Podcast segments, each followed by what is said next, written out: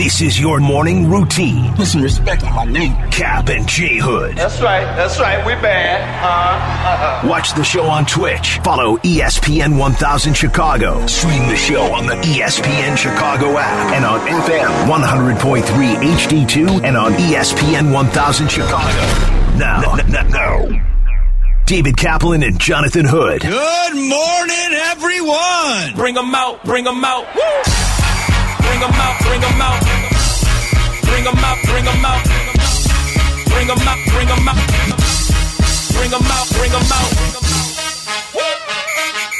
Oh. Welcome in to the Kap and J Hood Morning Show on ESPN 1000, and we're streaming on the ESPN Chicago app. With David Kaplan, Jonathan Hood with you. We've got Shay, we got Jay Moore, we got you for a Football Friday with open phone lines for you. 312 332 ESPN 332 3776 is our telephone number. And Kap, this is the last Football Friday for us. The last regular season game for the Bears. The Bears get ready to take on the Packers. We have full coverage starting on Sunday right here on ESPN 1000 starting at 7 a.m. But boy, why not go out with a bang? Bears and Packers, would it be great for the Bears to be able to continue their momentum, winning four of the last five and maybe getting it done against the Packers in Lambeau Field? I will be there. I got my clothes laid out last night, my cold weather gear underneath my Bears Walter Payton jersey. The Waddle jersey didn't fit, so I can't wear that.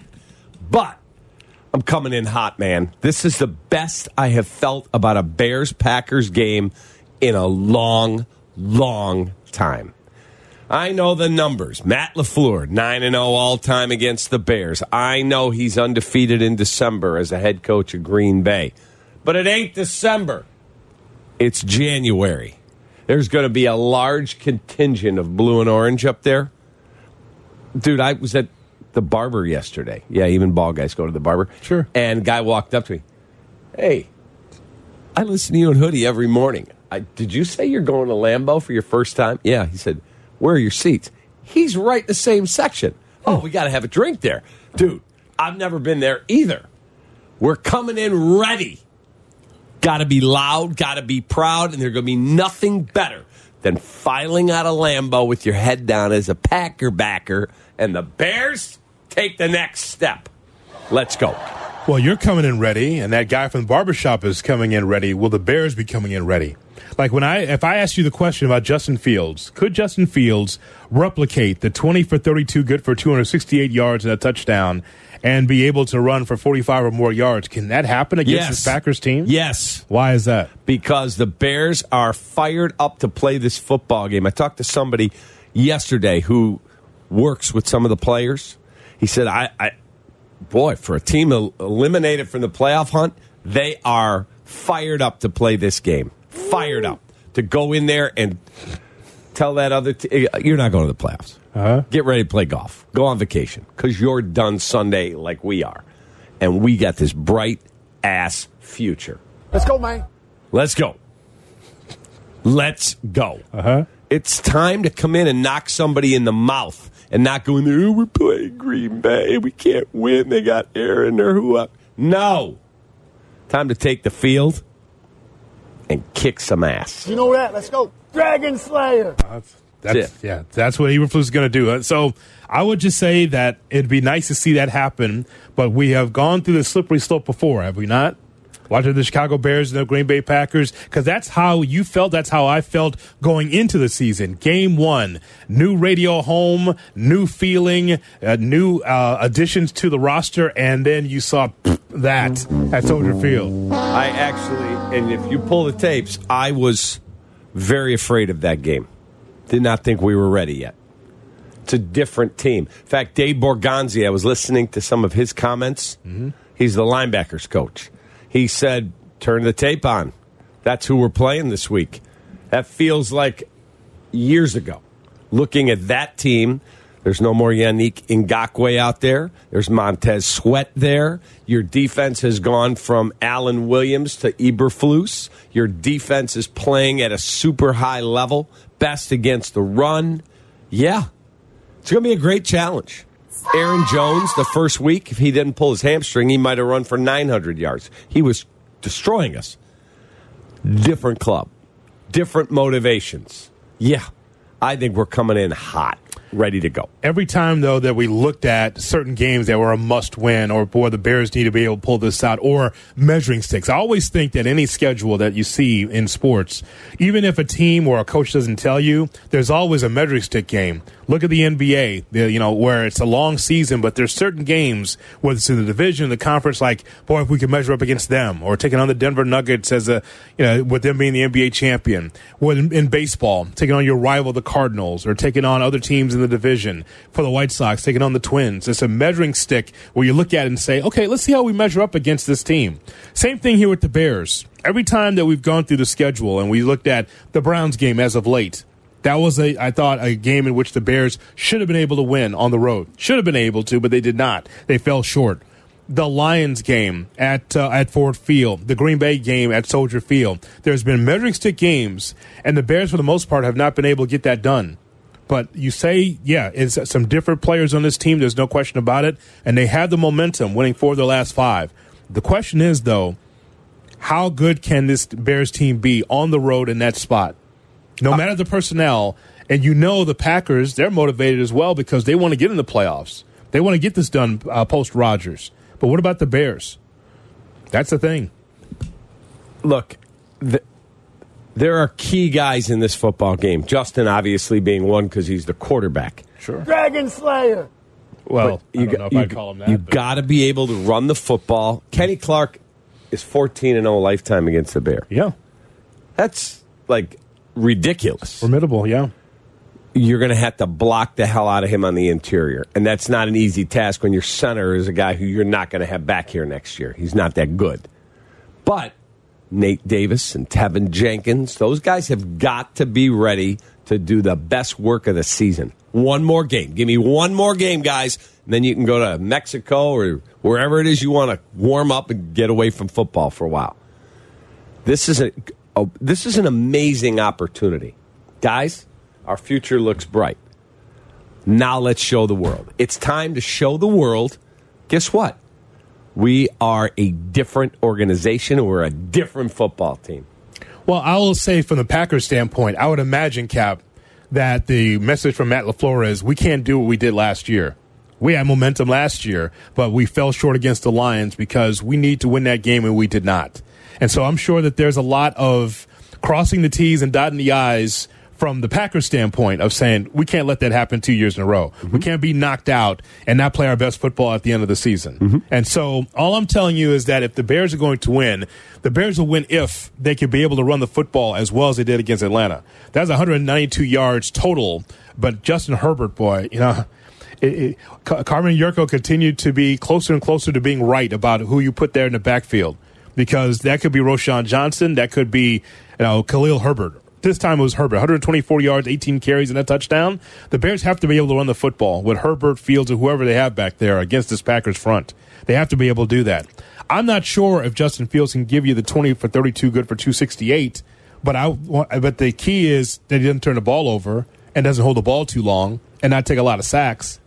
I mean that that'd be nice too. Well, we're to have the Butler, Tracey Butler, in today. What's the weather going to be like? Because from what I'm hearing, it should be reasonable for January the 7th. Mm-hmm. That means you could throw the football. That means you should be able to have no issues with slipping and sliding in a snowstorm. So let's go. Game on, man. Us against them. Like, I like our defensive backfield better. I like our linebackers better. I like Montez Sweat better than any of their defenders. They got good players. They do. Their quarterback's a damn good player. Damn good. But what about Jordan Love, He's really good. Really, really good. kid? Kid. As I told you guys in August when you mocked me all season long, he's pretty good kid. He is. Did we mock him, Shay? Did we really mock Kap when it comes to Jordan Love? I don't think I ever mocked Kap. I mocked Jordan Love quite you a bit. mocked me for saying, pretty good kid. I don't think I mocked. Uh, I mocked you in the group chat, but that was when Jordan Love was on like a two touchdown to eight interception run in the middle of the season. Right, because first take Shea immediately is ready to go get the next quarterback instead of let's just let this kid develop and play out. To the audience like that. Right. I, I, I'm just telling you, Kap, that at the time, I had no idea if, if he could be that good. I mean, you- you're you're saying that in preseason. I thought there would be an adjustment for for him for Jordan Love as a quarterback for the team. That um, that gives me a little pause for this game because as much as I want the Bears to win and believe that the Bears can, Jordan Love is going to be a factor. You know they're going to run their offense as well. It, Jordan, you think the Bears have gotten better through 16 weeks? What about the Packers? What about Jordan Love in particular? Think about where he was. Where yeah, the Packers beat the Bears, but Jordan Love wasn't at his best in Week One. Mm-hmm. How about now though? He's really good. He's playing at a high level. He's Yeah. making really good tight window throws. I'm telling you, there's a different vibe at Halas. Yes. There is. Did you watch the videos of when Eberflus told the two guys that are going to the Pro Bowl how they're going? It was amazing. Mm-hmm. Like, hey, Tez, come on in. I wanted to go over some things to help you get off chip blocks. You see this, Shay or Jay Moore? Yeah, I saw it. I want to see, to help you get off chip block. Oh, that'd be great, coach. Like, and for people out there, what's a chip block? Like when a running back helps out. Yeah. Like the left tackle has sweat, but I got to get some help. Here comes a, a secondary blocker. And he said, That'd be great, coach. And he sat down and he puts up on the big screen in the conference room, there's a play. Oh, that's not the one. There, that's not the one. That's not the one. And the next thing flashes up Montez Sweat, 2024 Pro Bowl. What? Let's go, man. Dude, it was super cool. And to watch him embracing Eberflus, and Ryan Poles is there, and then they did the same thing with Jaylon Johnson. Mm-hmm. Hey, I want to talk to you about something. Puts up a play. No, that's not it. Boom! There it is. What? These guys did it. These guys did it. Jerome Moore was not there for that. He was not. But, But- they did it. Oh, They for did it, heaven's man. sake. It was awesome. And, I, and there's Poles and Jaylon Johnson hugging, and they've had their differences on the contracts. Dude, there's a vibe. I'm telling you, I'm hearing this. The vibe in the room is better than we've seen. Okay, they get along. How does that translate to the field? Just wait. Okay, that's I'm that. coming in hot. Okay, that again. Certainly you're- call me the good luck charm going up to good, Ha- Lambeau. I've never been there. Okay. I'm leaving 1 and oh. 0. Okay, but you're not you're not playing. Don't you understand? Thank God. I mean, well, yeah, well, I get it. I mean, uh, you're coming in hot, but you're not playing. The Bears are the ones that are playing. Are they going to be coming in as hot as you are coming in? And by the way, you can go to the free clinic for you coming in hot. There's always a pill for that, or definitely a long needle. I'm good. Nonetheless, I'm just telling you that uh, yeah, you might be coming in hot, but will the Bears? That's the question. Dude, That's the I- question. I couldn't sleep. I'm so excited to be at that game. And a friend of mine said to me yesterday, he's like, dude, the Bears are 7 and 9. What are you so excited about? I said, because we're going to beat the Packers. My first trip to Lambeau, there's going to be a ton of Bears fans there. And when we're leaving the stadium, we're going to chant, the Packers still suck. Here we go. Can you roll that out? The Packers still stuck. Yes. you still do that, huh? we could beat their ass. Oh man. Okay. Like if you're planning your weekend, I got to do this uh, Friday night. We'll do that. Got to go to the Home Depot, and I don't know if we'll have time to get to Bed Bath and Beyond if they're still around. Sunday morning. Now let's get up, and it's it's my day. Uh huh. Let's go. Yeah. Yeah. Let's go to Green Bay, right, Justin? Um, you know, their home field. Uh, I know their fans going to be loud because there's not much to do in Green Bay except watch football. But um, uh, it's going to be a great environment to us for us to play in, and um, you know, hopefully, have a great game and get the dub on Sunday. So. Yes. Yes, and you get all of that action and the fun and frivolity and the hype starting at 7 a.m. right here on the home of the Bears, ESPN 1000. So the Bears will win if, and I told you that they got to run the football effectively. And again, I'm not expecting like these big eye popping numbers from Justin, but I expect the offense to move in the right direction. That is for sure. And then DJ Moore. You know, we haven't talked enough about him, Kap, with his one touchdown he had against the Falcons on Sunday, nine receptions, get for 159 yards. He was targeted 13 times. That's how you handle a number one wide receiver, Kap. And again, this is against a Falcons team that was on their heels the entire game. That, I mean, you didn't. If you didn't look at the record, you'd say that the Falcons would be going home early, or or, or be done after their season because uh, they didn't look very good against the Bears' offense. But DJ Moore, nine receptions, good for 159 yards. You know, more of that, please. More of that to be able to make him a catalyst for this offense on the road. Yes. Yes. Just take care of the football. This is Well, this is one of those games, if you're the coach, guys, let's leave it all out on that field. Let's go out there and go into our offseason knowing our arrow is pointing up. We have got a lot more talent on this roster. There's more coming. Don't worry about what Ryan's going to do, Poles with his draft. Don't worry about any of that. Mm-hmm. Let's just go out and beat their ass. Everybody ready? Get your paws in here. well, we'll, we'll see if it's going to go that far. The reason why that we had questions about Jordan Love early in the season is because there was a losing streak with the Packers. A lot of mm-hmm. question marks about the Packers. You recall this, right? After do. the after the victory that the Packers had against the Bears, there was a loss against the Falcons. I do remember. It's kind of like, okay, what is this Falcons team that the Packers lost? That was a, an odd game. There's losses against the Lions, Raiders, Broncos, and Vikings all in a row. That's four in a row. And then a win against the Rams, 20 to 3, and a loss against the Steelers. And then from there, the Packers have been able to get a rhythm, I think, offensively. A game against the Lions and the Chiefs. Um, the the Panther game, even though that was way too close for comfort, a 33 to 30 victory for the Packers against the Panthers, and then 33-10 against the Vikings. So there's been a, a kind of a roller coaster effect with the Packers this season, trying to get acclimated, everything, especially offensively. So Green Bay has seven losses, correct? Mm-hmm. Green Bay, of their seven losses, four of them were to teams we beat. They're eight and eight, They have eight losses. eight and eight. I think we beat four of the eight teams that they lost to. Mm-hmm. Dude, we're trending in the right direction here. No question. I, I don't. I don't uh, disagree with that. I'm just saying that we understand the hammer and nail scenario of this Bears and Packers rivalry as of late. It'd be nice to be able to get it turned here uh, at the end of the season. As I mentioned to you last a couple days ago, I would love for the Bears to be able to win this game and then carry that momentum into next year. Like, hey, you know, we finally was able to break through because there's something always that you can shoot for. The Bears can shoot for finally beating the Packers in the 2020s. Finally beating them, especially on their home field. There's no ghost of Walter Payton that can help them this time, though, Kap. There's not, it's not like it did back, back in the day with the Robinson block, No, I remember that. Yeah. That was insane. right? Yeah. Chip shot, field goal, blocked. The the key going in there is going to be the first quarter not making a silly turnover, not giving up a big play where you're like, oh God. 70 yard touchdown series? No. Just take care of the football and don't allow splash plays. That's the game right there.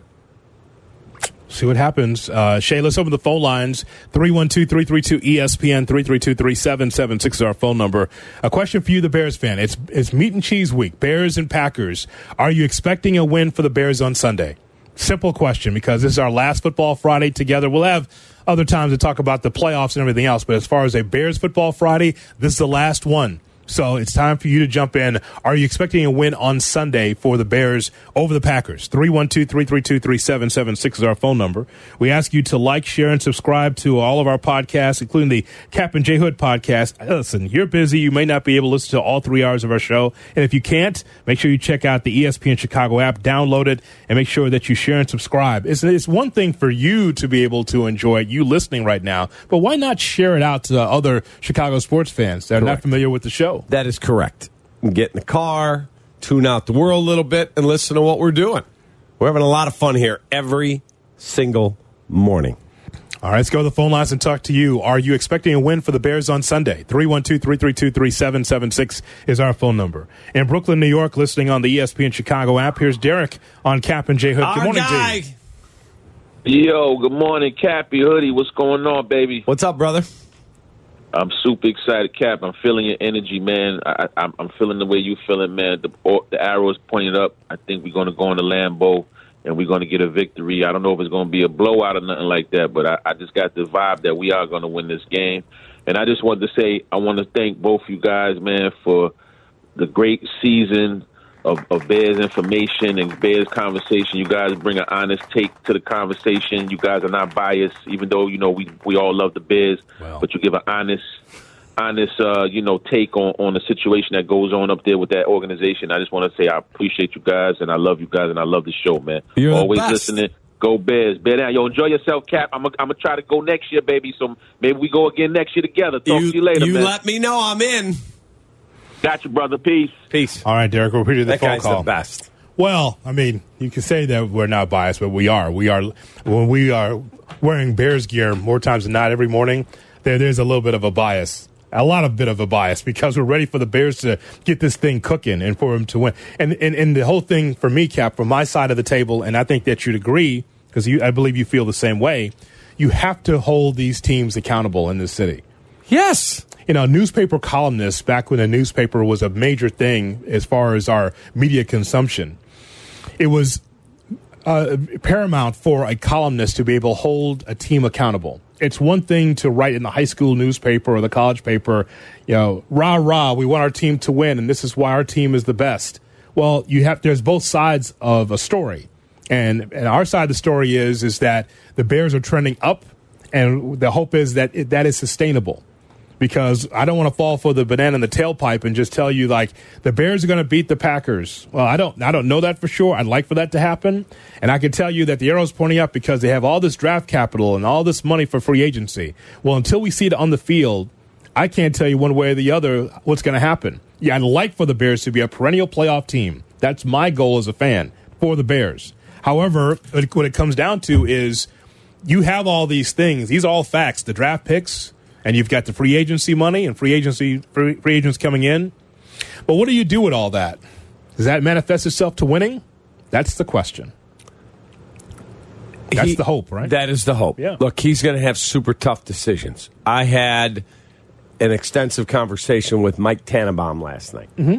who's been a GM of two teams. He works at ESPN now. He has an unbelievable amount of knowledge on the whole process.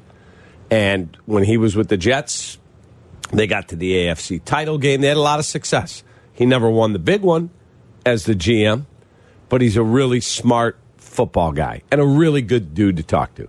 And I said, Let me ask you a question. If you were running the Bears, what do you do? And what do you think Ryan Poles does? Mm-hmm. And he said, Look, I get it. Justin's super popular there. Everybody likes him. You guys haven't had a quarterback. He said, if you pass on Caleb Williams, if he's the guy, and he believes he is that guy, he said, if you pass on that guy, so you're telling me you left Patrick Mahomes on the board, CJ Stroud on the board, and Caleb Williams? Don't ever tell me you don't have a quarterback in that town because you've had your opportunities. It's not like there hasn't been anybody there to pick. He said, I just don't see it. I don't see the Bears not taking Caleb Williams. He thinks it's going to happen. Mm-hmm. So we'll see. There's a lot of other factors that we have not really discussed regarding this because the financial end of it also matters, the contract situation. Like you've seen Daniel Jones and Kyler Murray. I like to use those two as an example. Mm-hmm. For the Arizona Cardinals, because they've just been such a lousy franchise for a while, with or without Larry Fitzgerald, they have not, and Anquan Boldin, they have not been the, the, consistent team that some fans in Arizona thought that they would be. It's been so scattershot and so underwhelming that they felt that they could be able to corner the market on the quarterback and say, we got a young asset here in Kyler Murray. We're just going to pay through the nose for him. That's never going to be able to get to where it needs to be. 230 million. It'll never get to where it needs to be, Cal. It just won't. Like I, I'm not a Kyler Murray fan. I and never was. and I, I just don't think that that'll work. Uh, and so the other side of it is in New York with Daniel Jones, right? You got Gettleman, the former GM, who wanted uh, an Eli Manning type. Well, I'd like to have a Peyton Manning type, but he wanted an Eli Manning type. Great. But that's pretty good too. But this That's all kid's right. not. He won two Super Bowls and two Super Bowl MVPs. So the He's going to go to the Hall of Fame. So the defense and the trainer. But I, what I would tell you is, is that I, ta- I take one like that. Sure. But again, Gettleman was old school, man. Draft a running back number what two? yeah, Draft Daniel Jones and to come hell or high water, that guy's going to lead him where. They, no, But what? But the thing is, is that the Giants were stuck, like Arizona was stuck. Right. it's like What got are we Daniel gonna do? we don't like Daniel Jones that much, but here, here's the money. Here you go. Maybe But- maybe he'll be okay. something. So if they went back a year, went back a year, they won a playoff game at Minnesota and they got pounded and they're out. Yeah. would Brian Daboll go, hang on a second. Don't give that guy 160 million. Put him on the market. Sign Baker Mayfield. He's had a hell of a year in Tampa. Yeah. Like, wow, where'd that come from? Baker Mayfield's been outstanding. I only bring up those two choices of Kyler Murray and Daniel Jones because that's the kind of slippery slope in the big decision that Ryan Poles has to make. Can he look in his mind's eye and say, you know what? Justin Fields has some ups and downs and some things we don't like and some things that we do. We've tried to accentuate the positives and hide the negatives in his game as much as possible by giving him a wide receiver, adding onto the offensive line. But does that really look like a guy that's going to should make well over 250 million? Is that a quarterback for the next 5 to 10 years? That's the question that he's asking. Correct. Based on the ups and downs. Like again, it's trending in the right direction where some Bears fans are like, for sure that's the guy for the next five to seven years. And and if for sure you give him the money. But do you get where you need to be, being a perennial Super Bowl contender with Justin Fields? That's the. I don't know. Again, to whom much is given, much is expected, as the great Tom Waddle would say. That is the million dollar question because everyone's playing armchair GM at home. Guess what? Trade that pick, get a haul of picks, blah, blah, blah, blah, blah. And I asked that to Tannenbaum. And he said, yeah, valid discussion that we would go round and round about at the table. But he said, in the end, I don't care who's your receivers. I don't care who you've got blocking. I don't care what picks you've got, you know, sitting in your quiver. Can your quarterback win the Super Bowl or not? Yeah. By, by the way, as a as a, a side note to it, to Tannenbaum, if you recall his analysis last year, I don't remember if we had him on or not, but I just remember his analysis was that Fields wasn't the guy last year, and Right. that he would have went with Bryce Young. Was, was I don't know about that. I do. I thought he liked C.J. Stroud, but I'm just saying, like he, but he liked what, what it, whatever it was. I believe it was he liked Bryce Young too. I think What- he liked both guys. But what I what I'm saying is, is that what he is not is a Justin Fields guy. Correct. Too many holes in his game. He feels Correct. to be able to get to where he needs to be. And again, that's the big question that you ask yourself. If you're Ryan Poles, if you don't like this quarterback class, you feel like Justin's better than what's in the quarterback class, then you pay him. But as I've been saying all along, and I've been consistent with this from day one, you do what you think is best for the Chicago Bears, but you better win or or I will be the one and you will be the one to say this is not good enough in Halas Hall. It's time for a change because it is hard, Kap, to pass in that draft class. So twice, You're right. twice. Three times because you passed on Patrick Mahomes, so you screwed that one up. Well, So man, you know it's amazing because we get through our careers we've gotten to meet people who Yeah. are GMs or former GMs or working in the league outside of Chicago. Outside of Chicago, it's an easy decision for just about every guy I've talked to. They're like, "This is really a big discussion in Chicago." Yeah, you take Caleb Williams. I'm like, really? It easy decision. Yeah, it's not close. Wow, I don't think that's true, but I don't either. Yeah, But oh man, outside of our area here, the people in the league, I'm not talking about fans, in the league, I haven't found more than maybe one or two that, yeah, I'd probably stick with who you got. Mm-hmm. Every one of them, you, you got to move off him. See, Kap, this is why Shea asked the question yesterday on Shot or No Shot regarding how big this game is against the Packers. And again, we have phrased, we have used the phrase big game or must win game several times here in the regular season with the Bears. But while the Bears are trending in the right direction, as you've been mentioning, winning four of the last five, winning against the Packers, I mean, for, for maybe Ryan Poles already has his mind made up, but if the Bears beat the Packers, and again, it's a regular season game in which you're still not going to the playoffs, that's part of that trend that's going in the right direction. That might be good enough for a team to say, wow, you know what? The Bears are trending in the right direction, and Justin Fields seems like he's turning around. I'll put him on my team. Or Poles to say, yeah, you know what? We're going to pass on the draft class as far as the quarterbacks. Justin's got it now. He's in a rhythm. He, he understands. I'm going to supply him with more. Right. But what if that's not enough? What if the inconsistency rears its ugly head again with Justin Fields, which is a true statement? We went through the Wiederer piece from the Tribune yesterday. The numbers are just eye popping of how bad some of the stuff is, especially late in games offensively. He's 36th in the NFL among 37 qualified quarterbacks in fourth quarter quarterback rating. That's not good. That's where you win football games. Yeah. But If they move on, that's going to be the reason. probably right. Like if, I literally think if they choose to move on from Fields, it will be Ryan Poles just looking at the fourth quarter stats and going that you can't win a Super Bowl with a player like that. You just can't. Right. But Ryan Poles is, I don't know, how old is he? 38?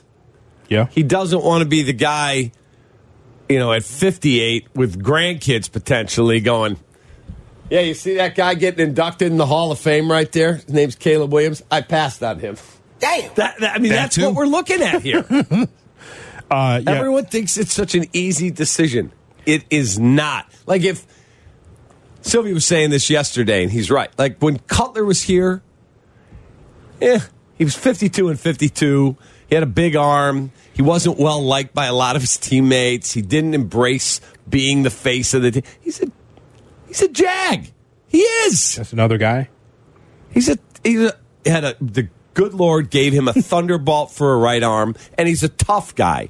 Not the smartest guy on the field. I'm not talking about book smart. I'm talking about processing and on the field and recognizing fronts, all of it. That's what guys who played with him tell me.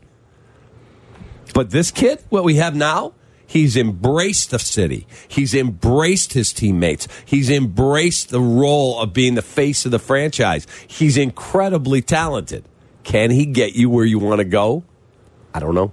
Jay Moore handed this uh, to me from uh, On Three. You're familiar with that website, On Three? Yeah. Uh, former NFL GM explains why he drafted Bryce Young over C.J. Stroud. Oh, that's, That's Tannenbaum? Tannenbaum. Yeah, There you go. I mean, so, but, but again, let me just say this: I'm only bringing this up to say that his opinion still matters, like everyone else's opinion matters. He would have taken Bryce Young over C.J. Stroud, okay, but also he feels that he would move on from Justin Fields and get Caleb Williams. Doesn't mean that that's wrong either. That's just an opinion. I also think there's like some important context in when we talk about this guy would have taken Bryce Young over CJ Stroud, this guy would have taken CJ Stroud. They all would have taken Caleb Williams over both if Caleb Williams were in last year's That's draft. correct. That's true. That's true. All right, we'll go to the phone lines in a minute. 312 332 ESPN 332 3776. Guys, ladies, this is our last Bears Friday of the year. Are you expecting a win on Sunday? What would a win over the Packers do to your expectations for 2024? We'll take your phone calls here. Don't forget shot or no shot coming your way at 8 o'clock. All part of the Kap and J Hood Morning Show. Checkmate 1-6, immediate suppression on target. That's why I see him in the shot. Shot or no shot with Kap and J Hood on ESPN 1000 and the ESPN Chicago app. That's why I see him in the shot. Good morning and welcome in to the Kap and J Hood Morning Show on ESPN 1000 and streaming on the ESPN Chicago app with David Kaplan, Jonathan Hood with you. Now time for Shot or No Shot is brought to you by That'd be Club Hawthorne Betting Bars, Jonathan J. Hood, featuring horse racing, video slots, sports betting through PointsBet, awesome craft beers, salads, cocktails, and a whole lot of fun. We say good morning to Shay W. North. Good morning, boys, on a Bears Friday ahead of Bears Packers. How are we this morning? We're awesome, man. We are ready to go. We got a national championship game to talk about on Monday, and we've got a full slate of NFL for this weekend. Should be fun. Oh man, come on! So this show ends, I'm running to the car, in, grab my dogs, grab my better half, gone, right up to Wisconsin. Let's go. What do you got on your dogs? A little sauerkraut, or what are you doing with the dogs? I'm gonna walk them to the car. Well, that's good. I mean, I'm gonna get Sparky to jump up into the car. Uh huh. Stanley, I gotta lift up into the car. He's not as athletic as me, and Oh, wait a minute. All right. and away we go, man. Oh baby, I I, I could kick off right now. Well, let's not do Go that. for it. Let's not do that. Oh, opposite sides on that one. I don't want to see that. Go ahead. Hamstring pull We're there. good. Every guy can bust. Here's Let's go. Shay Norley. Shay, All right, let's get started with shot or no shot.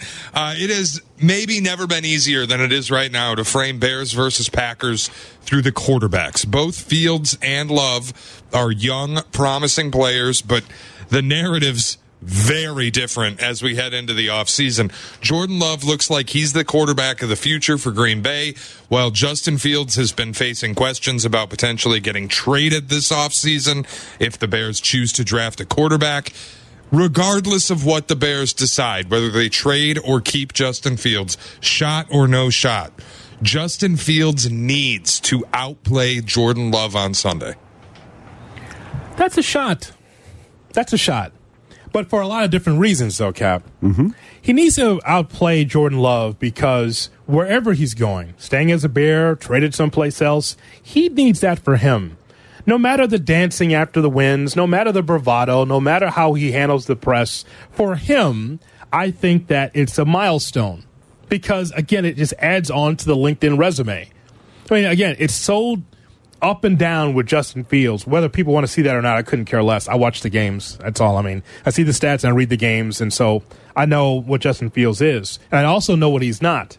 And I just think that this would be such a positive on his resume to be able to lead a team offensively to defeat the Packers at Lambeau Field, even though there's nothing to play for as far as the playoffs are concerned. So I would say, yeah, that is a shot. Something to play for. Yeah, it's absolutely a shot. Now, if you go out there and you ball out and you beat the Green Bay Packers, it's going to make it even tougher for Ryan Poles to go. I'm drafting Caleb Williams. Yeah. You know? Yeah. Like if you go out and oh, 38 to 20, they get pounded again. I'm tucking tail and trying to get to the car without getting harassed too much. Uh, people will be like, all right, whatever. That that would be a different scenario. But I truly think they're going in to win. I, this is not my heart. This is my gut. Your heart will lead you astray. I've always told my kids that in their love lives. Your heart and your other thing will lead you astray. Your gut will never lie to you. If you really think about it, my gut tells me that does that's not right or that is. It will never ever lie to you. My gut tells me we're winning the football game. Hmm. You mean that same gut that had the White Sox win the World Series in year two of That La Russa? wasn't that wasn't a gut thing. What was that? That was just kind of of- out of your ass. Yeah, pretty much. pretty much. Yes. okay. Yeah, hundred percent. That's what you were doing into the microphone. It was just all right. Well, that's fine. Uh, yeah, they won ninety three games. The first, all right, they can win the World Series. Hoodie, that's his bubble gut. Yeah, it sounds like it. sounds like it. Hey, So. you know, that- let's not know what, but okay. Well, well, I think that this would be good for him. So yeah, I think he needs to win. I think the Bears need to win. Agreed. I know we we do this separation anxiety thing of Fields and the Bears. It's still the Bears. Remember the Thom Brennaman line? Enough already. When the Cubs were piling on the Reds, Yeah. we used to play it all the time. Enough already. Enough already to go lose to these guys Oh. game after game after game after game. I remember. Oh, you mean that line? Here's Shay Norling. Shay, All right, a lot of people seem to think Ryan Poles, don't look. one way or the other, a lot of You're a people seem guy. to think that Ryan Poles has made his decision, whether he's going to keep Justin Fields or get rid of Justin Fields, draft a quarterback, keep Eberflus, get rid of Eberflus. People seem to think the decision's made. I'm a man of faith.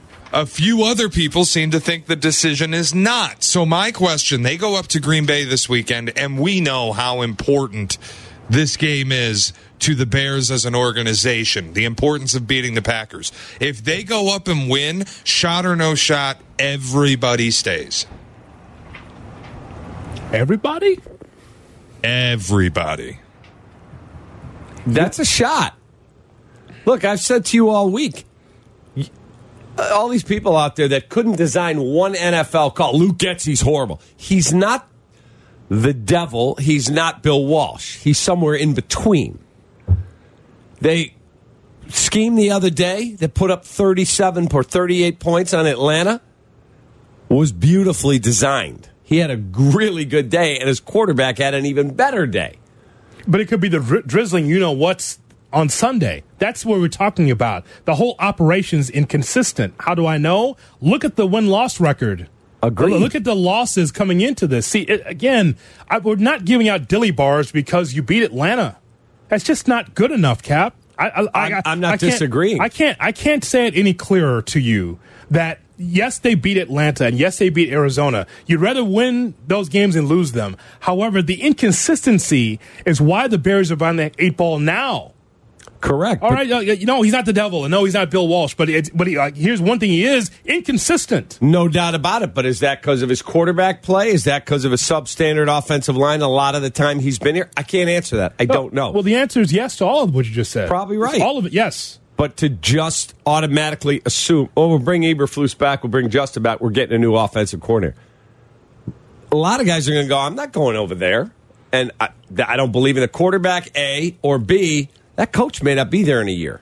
It's not that easy. And to install another offense is a massive undertaking. Shay, I'm just not going to get the, the Men in Black device and just hold it up to people and say, you know what you saw at the beginning of the season? Just erase that and let's just look at the four of the last five. Now, again, I'll take the trend of winning, but the, again, all of it matters. The entire resume of the 17 weeks matters. But if they go up there and win and they look good doing so, there is a chance all of them are back.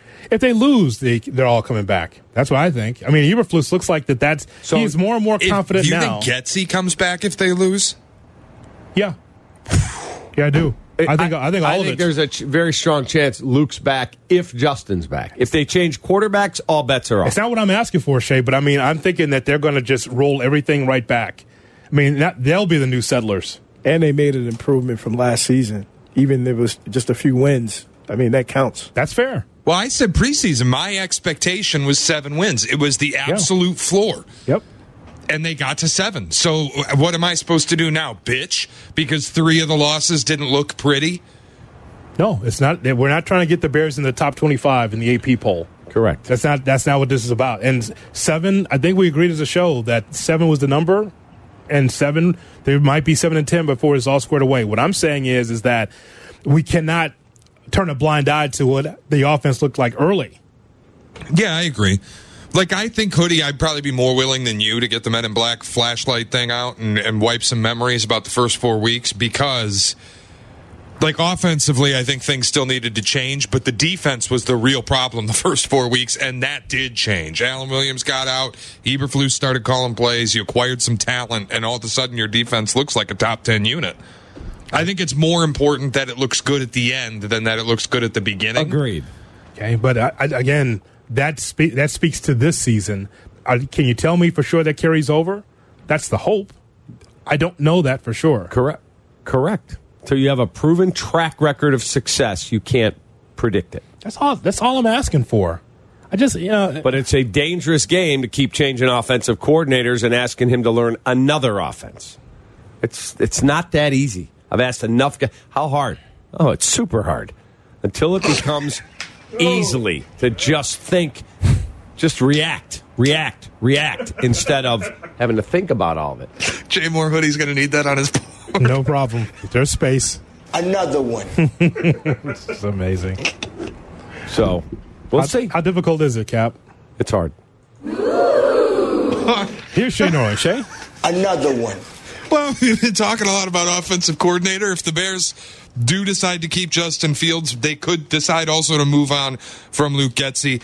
And there is a name out there who sounds at least like he might be interested. Former Ravens offensive coordinator Greg Roman. Yeah, because he's at home. He doesn't have a job. Of course, he's at home, and of course, he doesn't have a job, but he also built the Kaepernick offense that took the Niners to a Super Bowl. He also built the uh, Ravens offense that got Lamar Jackson a MVP, and he built the Bills offense that got Ty- Tyrod Taylor a Pro Bowl. All mobile guys, and he just told the 33rd team, quote, they're building something, and that kid, Justin Fields, has a chance to be special. Shot or no shot, the Bears should hire Greg Roman if they keep Justin Fields. I, I, I don't know him from Roman, who owns the flooring company that we used. I don't know enough about Roman Greg. didn't build the Lamar Jackson offense. Well, guess what? if he's so freaking good, why is he sitting on his couch eating chips on Sunday? Nobody in the league wanted him. Nobody. And they fired him in Baltimore. Yeah. Out. Yeah. Roman wasn't built in a day. Correct. That's wrong. Oh. Uh, Why do I want? I don't know enough about Greg Roman, but if he's so freaking good in a league star for offensive productivity, why has he got a bag of Stacy's pita chips and Daisy dips on Sundays? Nobody. They don't even have him in as, hey, can we get you as an offensive consultant? No. Get out. So, But you know how the NFL works. I mean, he'll get a job someplace because there's no new ideas in the NFL. They'll find it. He'll find a way to be back on someone's like, roster. like I thought it was super cool that Jim Harbaugh said we got, or John Harbaugh said we got to be better. Mhm. Get out, Greg Roman. And he went and got Todd Monken from Georgia. Yep. Technically, Roman resigned. Okay. yeah.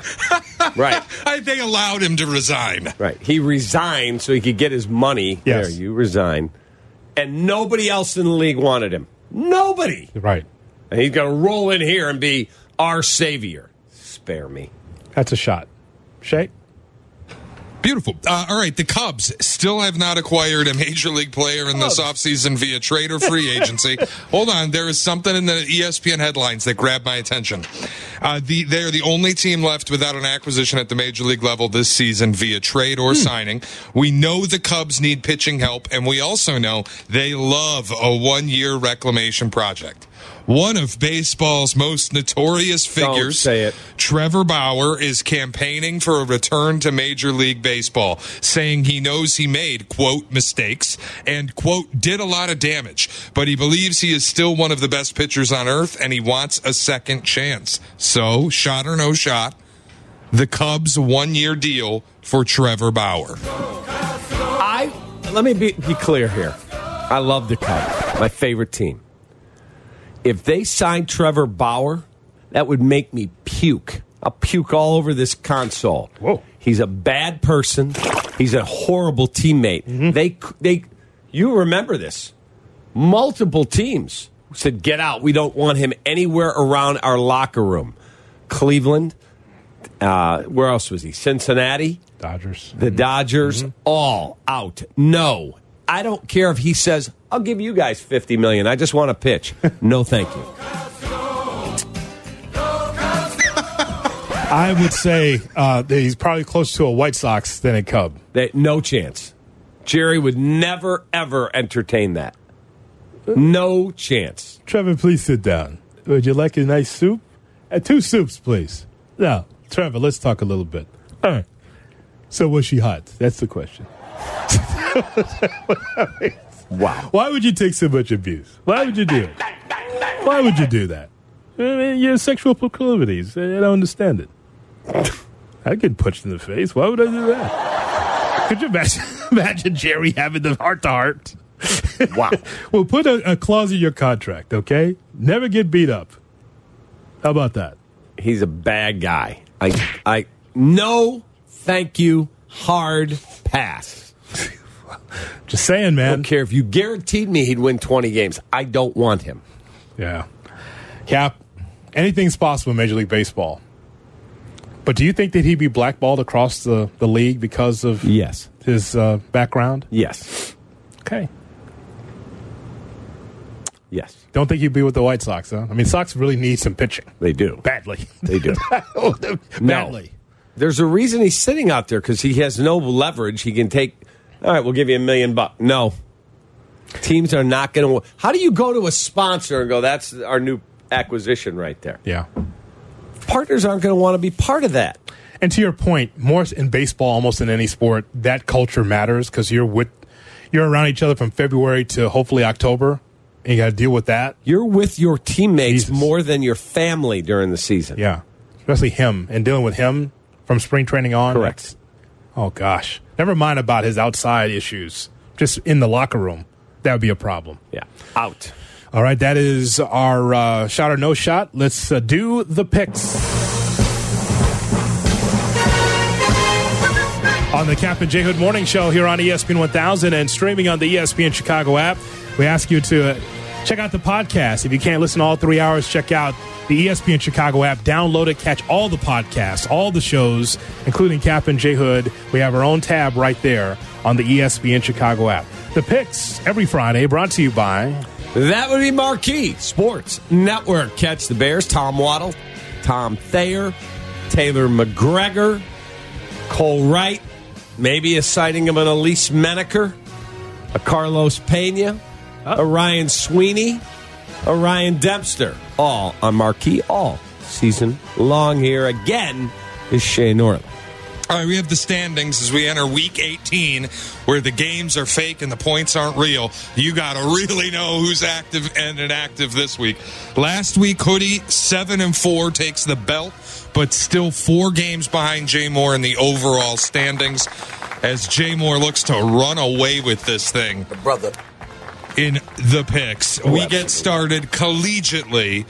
Number one, Michigan, a four and a half point favorite against number two, Washington, in the national championship game Monday night. Hoodie. I abstain. We move on to Kap. Kap? Not allowed, make a pick, drop a pair, let's go. What's the over? Do you have that, uh, Shay? 200. I don't know. No, I'm just, I am curious. I like Michigan minus four and a half against Washington. That would not be my play, though. I like to take a look at the total. 56 and a half. I like the total there in that matchup, um, more so than anything else. But Michigan, look how how strong they were to survive against Alabama. Washington putting it on Texas from an offensive standpoint. I think Michigan's defense Kap will be strong enough to be able to hang in there and win this game. I like Michigan minus four and a half against Washington. Yeah, I'm not a Michigan man. I'm an Ohio State guy, so I will not root for Michigan. I hope they get just eviscerated. You're an Ohio State fan. Is that what you just said? Yes. Okay. Yeah. Your favorite team from Ohio State over the years? Which one? That would probably be with the Archie Griffin years when he won back to back Heisman's with Woody Hayes. I loved Woody Hayes. He was amazing. Um, How old are you? Well, don't answer Old. that. Yeah. uh, I will take the Washington Huskies plus the four and a half. Would not be surprised if they win this game outright, but I think getting the points. The only concern I have is the Michigan front four against the Washington O line. If Washington can handle the front four, they're winning the football game. Give me the Huskies. Yeah, I think that's the key, Cappy. I think Michigan has an advantage on both lines of scrimmage. Michigan likely to have the better run game depending on the health of Washington's running back Dillon Johnson after he got hurt at the end of the semifinal game. I don't want it to happen, but I'm going to pick it because if I win, I'm right, and if I lose, I paid for Michigan to lose. I'm going to take Michigan laying the four and a half. I think they put Washington in a bag and punt them out of Houston. Has the has the uh, line moved at all, public money wise? There was a quick bump to five, and then it came back to four and a half. Okay. But the public is heavy on Washington. Okay. Jay Moore. I agree with Shay as well as Hoodie. I think Harbaugh is going to get his first taste of success and ride off in the sunset. These guys did it. These guys did it, man. I'm going go with Michigan. The Texans, one and a half point favorites in Indianapolis Saturday night. A win and get in game for the Texans and the Colts, potentially. Hoodie. Bendard. I think that uh, the Texans, uh, they're a win and they're in. I believe that is a scenario for Houston. I like They could win the division if Jacksonville loses. Yeah. So I, I like the Texans on the road against Indianapolis. Give me the Texans minus one and a half. They've ha- been on a roll. They have a lot to play for in this spot. I like the Texans outright. I like the Colts. Texans have had a very, very good year. They're a little banged up. They're at the Colts, and Indianapolis with Gardner Minshew will win the football game. Let's go, man. Uh, I am also taking the Colts, a division dog at home against a rookie quarterback in a huge spot to try to make the playoffs. I don't love the situation for Houston. I will take the Colts. Right. Stroud has had a great rookie campaign, and I think the Texans will pull it off and, and maybe win the division. Dear Lord.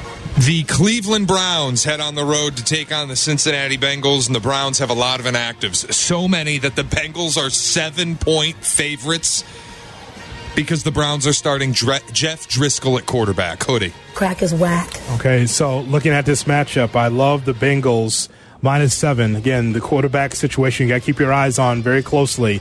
The Joe Flacco experience has reached new heights for the Browns. It's been a, a great spot, you know, giving Cleveland a playoff spot, but I like the Bengals minus seven in this one. Yeah, the Browns are just punting on the football game, so give me the Bengals minus the seven. Although, when Jeff Driskel started against the Bear a few years ago, he actually played reasonably well. But uh, I'll go Bengals. Throw it from behind. I'm actually going to take the Browns getting the seven, and I know they're punting on the game, but since he's eliminated, I don't think they're just going to go out and blow anybody out. Feels like this is just a low scoring game where you take the points. Price went up. Yesterday's price is not today's price. I am rolling with the Browns. It's going to be a defensive game because a lot of the Bengals are ready to uh, what three, two, one, uh, Cancun. they ready to go. Yes. Show me that app. The Tampa Bay Bucks, with a chance to clinch the division with a win, are four and a half point favorites in Carolina. Hood.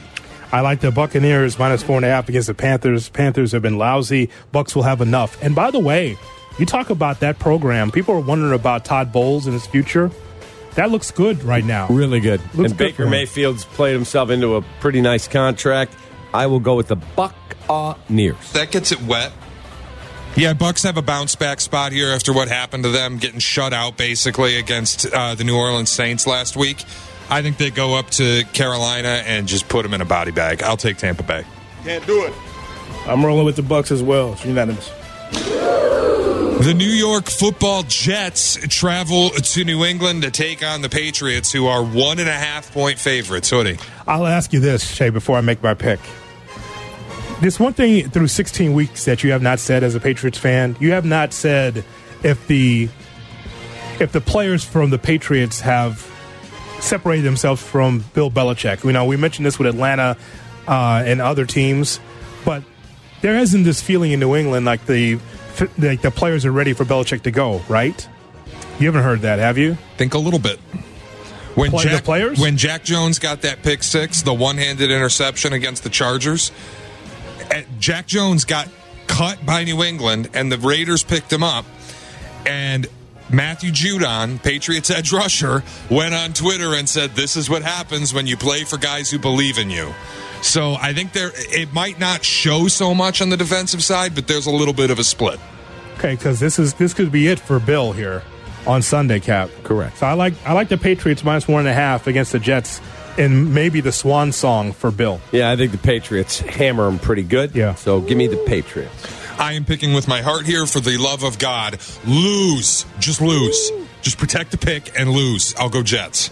Going with the Patriots, they will play play for pride and send Bill Belichick off. Lose, please, God. Don't don't play for pride. Have some respect. Lose the game. All right, Vikings at Lions. Lions three and a half point favorites at Ford Field. They are hanging a banner pregame hoodie. They are. Yes. Can wait till next year. Nope. I think it's awesome. I, I think that's awesome. Is that does ring night, banner night? Is that an effect?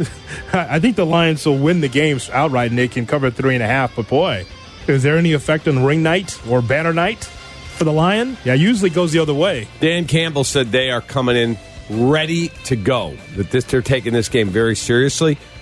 Give me my guy Dan Campbell. Give me the Lions. Honolulu Blue for me. What was his quote? Play with controlled aggression, something like that? Something like that. Yeah.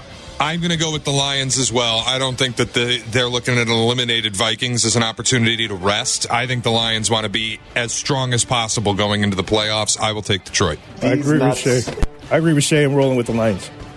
Cowboys laying 13 points in Washington as they take on the Commanders, who will start Sam Howell. Hoodie. The Cowboys all the way, thirteen, and that'll be the all for Ron Rivera. That'll be his swan song. Get out. That'll be it. They're not going to play hard for him. They're going to lay down. That'll be all for the Commanders. Give me the Cowboys minus thirteen. Yeah, the Commanders are going to play for Ronnie. They're not going to save his job, but give me the Commanders. Yes. What, what did we say earlier, Jay Moore? 3 2 1 Cancun. That's the Washington Commanders.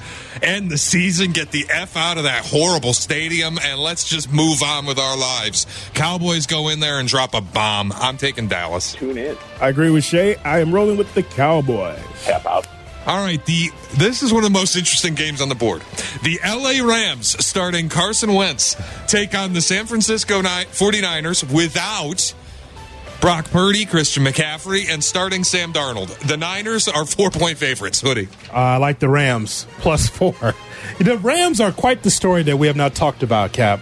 A team that you thought rebuilding, older, they found a way, but it starts with defense first for them. This is not. This is one of the more unexpected stories. The Rams for them, how they were at the beginning of the season and where they are right now.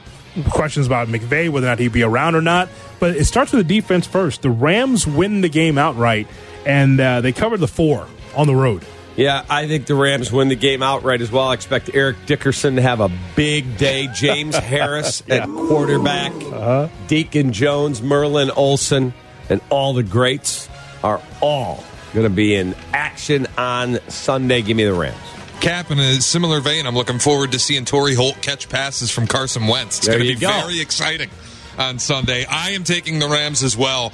You've got Wentz playing to stay in the league against a Niners team that's basically resting their best players. I'll go with the Rams. I agree. The greatest show on turf is back. I'm rolling with the Rams, man. That would be me. All right, the Eagles, who have struggled mightily lately, are laying five and a half points on the road against the New York football Giants. Hoodie. Well, Eagles are just going in the wrong direction, but I believe that the Giants also uh, three two one Cancun. Give me the Eagles. They can do enough to be able to get past the Giants on the road. Eagles minus five and a half, straight up. Happy New Year.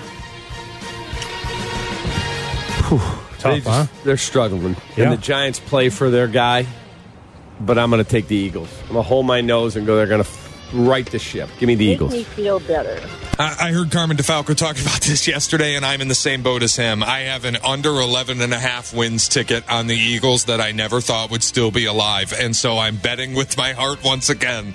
The New York Giants cover the five and a half and win outright. G Men! I'm rolling with the Eagles. Ah. yeah, I'm with Jay Moore. Yeah. Bills laying two and a half as they travel to Miami. Sunday night football and AFC East championship game. Hoodie. Well, if this was on the road in Orchard Park, I'd say the Dolphins would get blitzed. And I know they didn't play well last week, but I think they right the ship enough to be able to cover that number. Give me the Dolphins plus two and a half at home against Buffalo. All right, you guys. As Vic Fangio said at the press conference yesterday, Josh Allen is John Elway on steroids. He goes, and I don't mean he's taking steroids. That guy is freaky good. Give me my Buffalo Bills. That's right, baby. Blue, red, and white gonna win the day in Miami. You know that? Let's go. You will actually get carpal tunnel if you try to scroll, uh, scroll through the Dolphins' injury report. 19 players on it. It is longer than a CVS receipt. Jaylen Waddle may not play. Bradley Chubb will not play. They're missing a ton of pieces here. I think Buffalo goes down, wins the AFC East, ends up the two seed in the AFC, covers the two and a half, and Miami might miss the playoffs. No, doctor. It's my quarterback. They're not missing the playoffs. Huh? They not? No. Okay. Well, I'm rolling with the Bills. So. Thank you very much. Thank you very much. It don't matter. Go Wyoming. All right, the final game on the slate Bears at Packers. Packers laying three. Two African American quarterbacks starting against each other in the Super Bowl for the first time, fittingly. February 12th is Abe Lincoln's birthday. Here we go with the highlights. That never ceases to make me laugh because he's so ridiculous. Well, because of that, I like the Bears. Plus three. Why not, Kap? It's the last game of the regular season. Is that right? That is correct. Okay, last game of the regular season. So the Our the- last football Friday of the 2023 season. Huh. Gu- Guess what? Huh. The Bears are winning. They are. And they're covering at three. They're not only covering the three, they're winning the football game. Yes. Get ready, enjoy your weekend. Brother. Make sure you stretch so when you're out of your seat on Sunday about 6:30, Relief. yes sir, it will feel like you have just the day after Thanksgiving cleaned Oh. yourself out. That's how good it'll feel. Bears win. Give me the bear. Two African American quarterbacks. Somehow the metaphor he went with was grosser than the one that I thought he was going to go with. Every guy can bust. that was boy. Uh, all right, I'm also going to go. With, I'm going to go with the Bears as well. I do think they go up to Lambeau, and I do think they win. Jordan Love looked great last week against the Vikings, but I think that Flores blitz or nothing defense. The cracks have started to show. You leave a lot of receivers super open. Jordan Love threw the passes. Bears aren't going to do that. I'm going with the beloved. The brother. All right. It's unanimous, and I'm rolling with the Bears as well. So let's wish them luck. You know, but what's at stake though, Jay Moore, in this game? Everything. Two African American quarterbacks. Wow. Thank you, Berman. By the way, can I say happy birthday to someone, please? Sure, sure you can here on WGN. Go ahead. Virginia McCaskey turns 101 today. 101. Do you know how insanely cool that is? 101. Happy birthday, Virginia McCaskey. The question is, does Sister Jean give her a call? They may go clubbing. I think so. The, the hundred, the hundred and over club. Hello, Jean. Sure. It's Virginia. What about Tao for dinner this weekend? Still eating well, even after at that age. yes. All right, we will hear from the great Courtney Cronin with the latest on the Bears and Packers. That's coming up next. Kap and J Hood, weekday mornings, 7 to 10. Welcome back Welcome. Welcome back to Kap and J Hood on Chicago's Home for Sports, ESPN Chicago. Keep your beak out of this. Courtney Cronin, National Chicago Bears reporter for ESPN. You have to temper expectations if you are a Bears fan, just given everything that this team had to kind of undo. Breaking down the Bears and the latest NFL storylines. Poles was given the flexibility and the freedom to take this thing down to the ground floor, down to the studs, to be able to build it back up. Courtney Cronin with Kap and J Hood on ESPN 1000, Chicago's home for sports. Kap and J Hood on ESPN 1000 and the ESPN Chicago app. This time every Friday during the football season, we talk to Courtney Cronin, who covers the Bears like a blanket for ESPN.com, and she's on the hotline. That be the CarX Tire and Auto Hotline. Rattle, rattle, thunder, clatter, boom, boom, boom. Don't worry, call the CarX man. Good morning, Courtney. How are you? I'm great, guys. It's been a minute. Happy New Year to you. It's great to have you back Happy on New here Year. with us. Uh, this is my first foray to Lambeau. You've been there many times. It's going to be a lit environment. What are you expecting in terms of the Bears aren't going anywhere, but it's the Packers. There's a lot at stake, right? Of course. And I know how it's being received right now with what Matt Eberflus said, that they're trying to keep it about them. They're not trying to make it about the rivalry. He has to say those things because if you start going full tilt like Dan Campbell and saying that they're going in there with everything to gain by beating the Packers and, you know, blank Green Bay, et cetera, et cetera, then then you end up making it not about what you are going there to do, which is to get yourself an eight and nine record. But it's very clear that everyone else feels that this rivalry carries a magnitude now where they can finally start to turn the tide. I mean, it would be their first win since 2018. We were talking with Jon Hoke, the cornerbacks coach, yesterday, and that idea about it being just another game was presented off the top. And he's like, it's Green Bay. Like he said it just in a very matter of fact way, but it's Green Bay. And of course, that's felt the magnitude of that is felt by a lot of people inside that building. And of course, this one carries so much more in terms of what it would mean to ownership, what it would mean to potentially some decisions that have to be made early next week, as early as Monday. But it's a big one, and you can see why they put it in that uh, late afternoon time slot because the Packers have everything on the line in terms of the playoffs, and know, the Bears playing spoiler to that not isn't just about you know affecting their number one rival throughout the test of time. It's the momentum that you get to carry into the off season, ending things on a high note instead of the way that things ended last year, where they were just looking towards the draft. What do you remember, Courtney, about that first game for the Bears and Packers? There was a lot of juice in the building. Bears fans uh, were very excited about this one. What do you remember about the ebb and flow of that game? So I go back to Wednesday of that week because I remember asking Justin Fields a question about look, Aaron Rodgers is out of the division, and you can finally start to maybe find some even ground here between yourself, Jordan Love, you were drafted around the same time. Like, it doesn't have to feel as one sided. And somebody, one of these fans, screenshotted his face. I don't know exactly which part of the answer it was to my question, but he kind of like had this like look like what are you asking me right now lady and it makes sense because look at how they started the season like that feeling of whiplash and i think you go back and you can look in hindsight that the expectations for this team to come in and thunder into year two of this rebuild what players what coaches what executives were feeling internally was that, hey, we've still got a ways to go. And that was certainly reflected in, I think, the answer that Fields gave me that day of, you know, we're just trying to win a game here. It's not a rivalry until you can start evening out the record.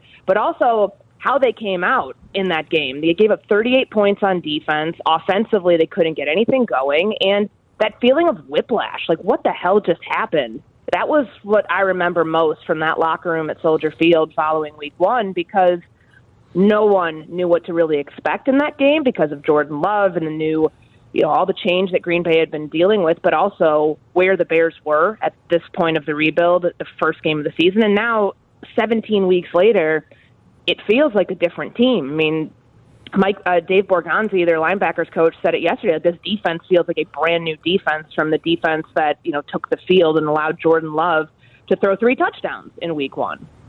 Okay, so here's my question for you. This is not about the game, so to speak, but I get all these tweets like this guy, independent thinker just tweeted me. Fields with Matt LaFleur would be a top five, if not a top three quarterback in the NFL. And for the life of me, why is it so effing hard for the Bears and Poles to figure that out? And I, I had the, t- the tweet responded to, and I said, Stop yourself. No, he would not be. And then I went, I don't need 9,000 Justin Fields fanboys coming back at me. Have you ever seen an athlete in this town who is more divisive and through no fault of his own? He's a great dude. Like Jay was divisive, Cutler, because he was a jag. Derrick Rose, he can't get on the court. He's hurt. He's this. He's that. But this one, I have never, ever in my life seen it where if you give a, a rational opinion, I think Caleb Williams or Drake Maye or Courtney Cronin would be better at quarterback. You get called some of the most vicious things ever. Have you seen it like this?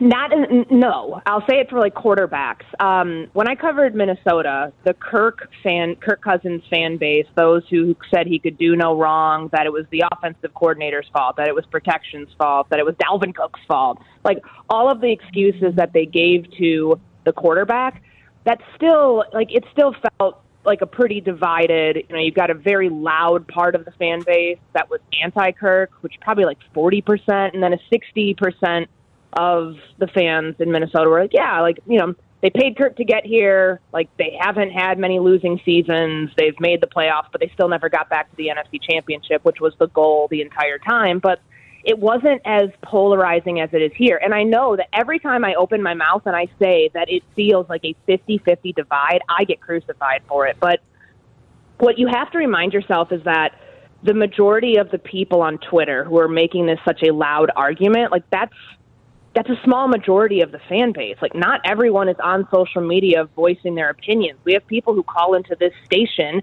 who Eh, feel one way about it and feel another way about it. I don't think you can get a true consensus based on the comments in your Twitter feed. Like that to me is just it's just it's such a it's short-sighted to think that that speaks for everyone. What annoys me about the Justin Fields conversation is the people who think it's a slam dunk one way or the other. Like, I respect Seth Walder. He's my colleague at ESPN. He's an analytics guy. He had a tweet yesterday that really grinded my gears. I know what was it was. Yep. He felt like, you know, a fourth year quarterback who's never finished higher than 15th in QBR or an elite prospect, quarterback prospect on a fresh deal. It's not a hard call. It's barely a choice at all. And then the flip side of that are the people who say, Look at Justin Fields. Look at his command of the locker room. Look at how he's performed in these last five, six games. How could you possibly move on? It's a slam dunk that you keep him. It's not a slam dunk either way. If it was, then then anybody could literally do the job that Ryan Poles is doing. And we know it's a like I proclaimed this the other day with Waddle. 2024 for me is the year of nuance, where we can have nuanced conversations about how difficult these decisions are to make and that's why this is such a clouded thing and it's it is a conundrum a lot of people have told me that's the wrong word to use when it comes to the quarterback here it's I cannot find an easy path to this. Like every radio show I go go on, when they ask me what would you do, you have to break it into well, I would do this, but I think the team's going to do this, but you can lean this way. There's so many scenarios to comb through here, so it's. I mean, the next couple months it's going to get louder. And like the one thing I, I keep going back to when I think about universally loved athletes, and you guys tell me if I'm wrong on this because I've thought on it for like Chicago athletes. I mean, of course, Michael Jordan goes into you know falls into that, but more recently, but still not in the time of, of social media. Wouldn't Sammy Sosa for a while fall into that category too? Not like this. Not like the hoodie. You were around those times. Now I was around the team. I mean, I was doing their shows. It, Sammy was divisive to some. Yes, but Mm-hmm. his success level was so high. 66. Yeah. Uh, Three only guy to ever hit 60 or more in three straight year or three different years. So he wasn't like Justin. They'll have moments where he looks terrible. Right. Sammy never had that. And and the difference and the difference, Courtney, is the social media era. Now, Yeah. m- maybe Sosa would have been that if if Twitter was around or social media was around, but all you had is comments, you know, to the uh, letters to the editor or letters to the columnist in the newspaper. Right. That's that's the difference. Right. The infancy of the internet, you know, was was not uh, built in which you can put comments in the below of a, a, a column on ESPN.com or the Athletic. And I think that's the difference. Maybe it would have been that case, but it wasn't that loud roar. It was just sports talk radio and columnists. That was it. And during that time, Yeah. Um, yeah, I mean, it would be really interesting to like be able to measure how it would be now, but that's the only one I could think of in terms of the 50-50 split. But I mean, Sammy had success. Like Justin's had some, but not to the level of you know a franchise-altering player. Sammy was an part of the greatest home run race in in our era. Like, yeah, Sammy won the MVP. Yes. Now you talk about polarizing. As a White Sox, Sammy definitely was polarizing. He could never hit the cutoff man. Correct. More from Courtney coming up next as we talk Bears and Packers on the home of the Bears, ESPN 1000. Follow Chicago's Home for Sports on Twitch at ESPN 1000 Chicago. Kap and J Hood are back on Chicago's Home for Sports. ESPN Chicago. Courtney Cronin.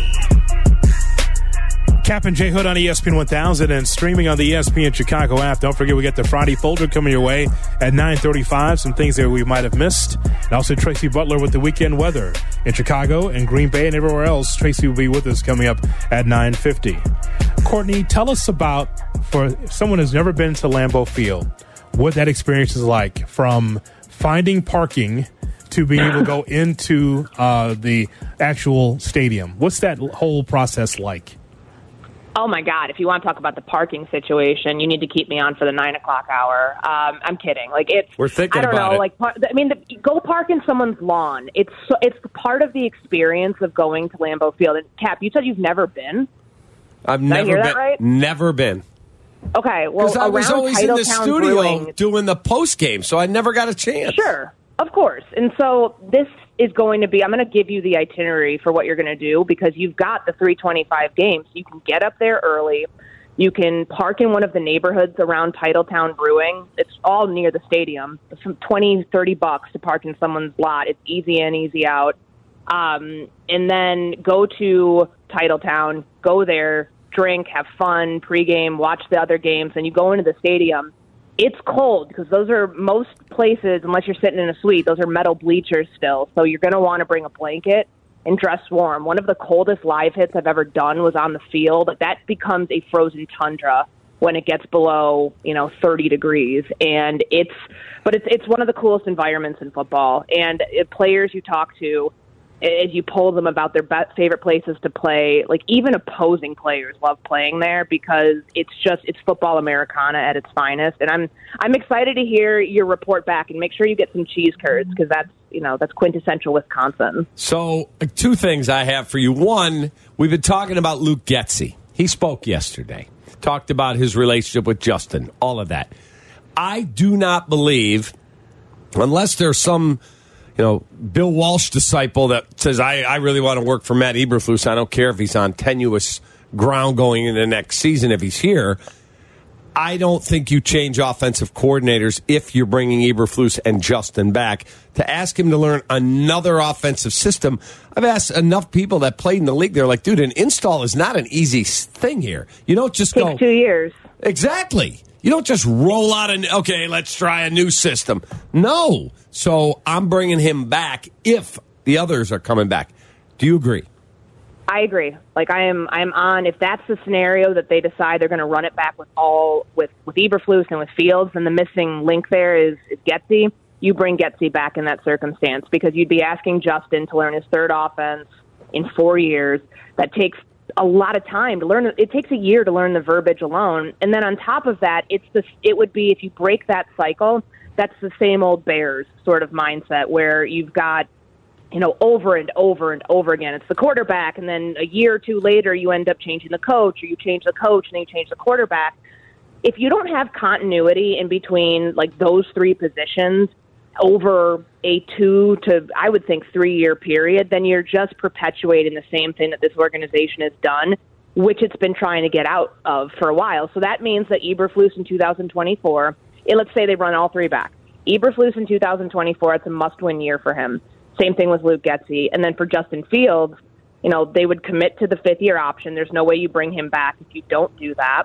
Um, but you'd also probably be talking extension in this offseason. You don't want to get to the point where you're one foot in, one foot out if you bring him back for 2024. Like, you've got to already be thinking, okay, what we do in the draft all around Justin. Like this has to be the guy that we're willing to commit 300 million plus to. And that's a hard decision to know right now when it still feels like it's an incomplete grade on what you've seen, but in that scenario, you've got to be thinking, okay, I don't want to. You can't bring another quarterback in because that would again mess up the timeline of you know is Eberflus going to be here beyond 2024? You'd be you'd be doing the same thing over again, the same thing that they did with the last coaching staff and last you know decision, uh, the front office. So I I'm with you, Kap. I think that's if they go that route, then it's the, it's the same group of at those three positions for 2024. Courtney, as always, we appreciate the time. Thanks for coming on the show.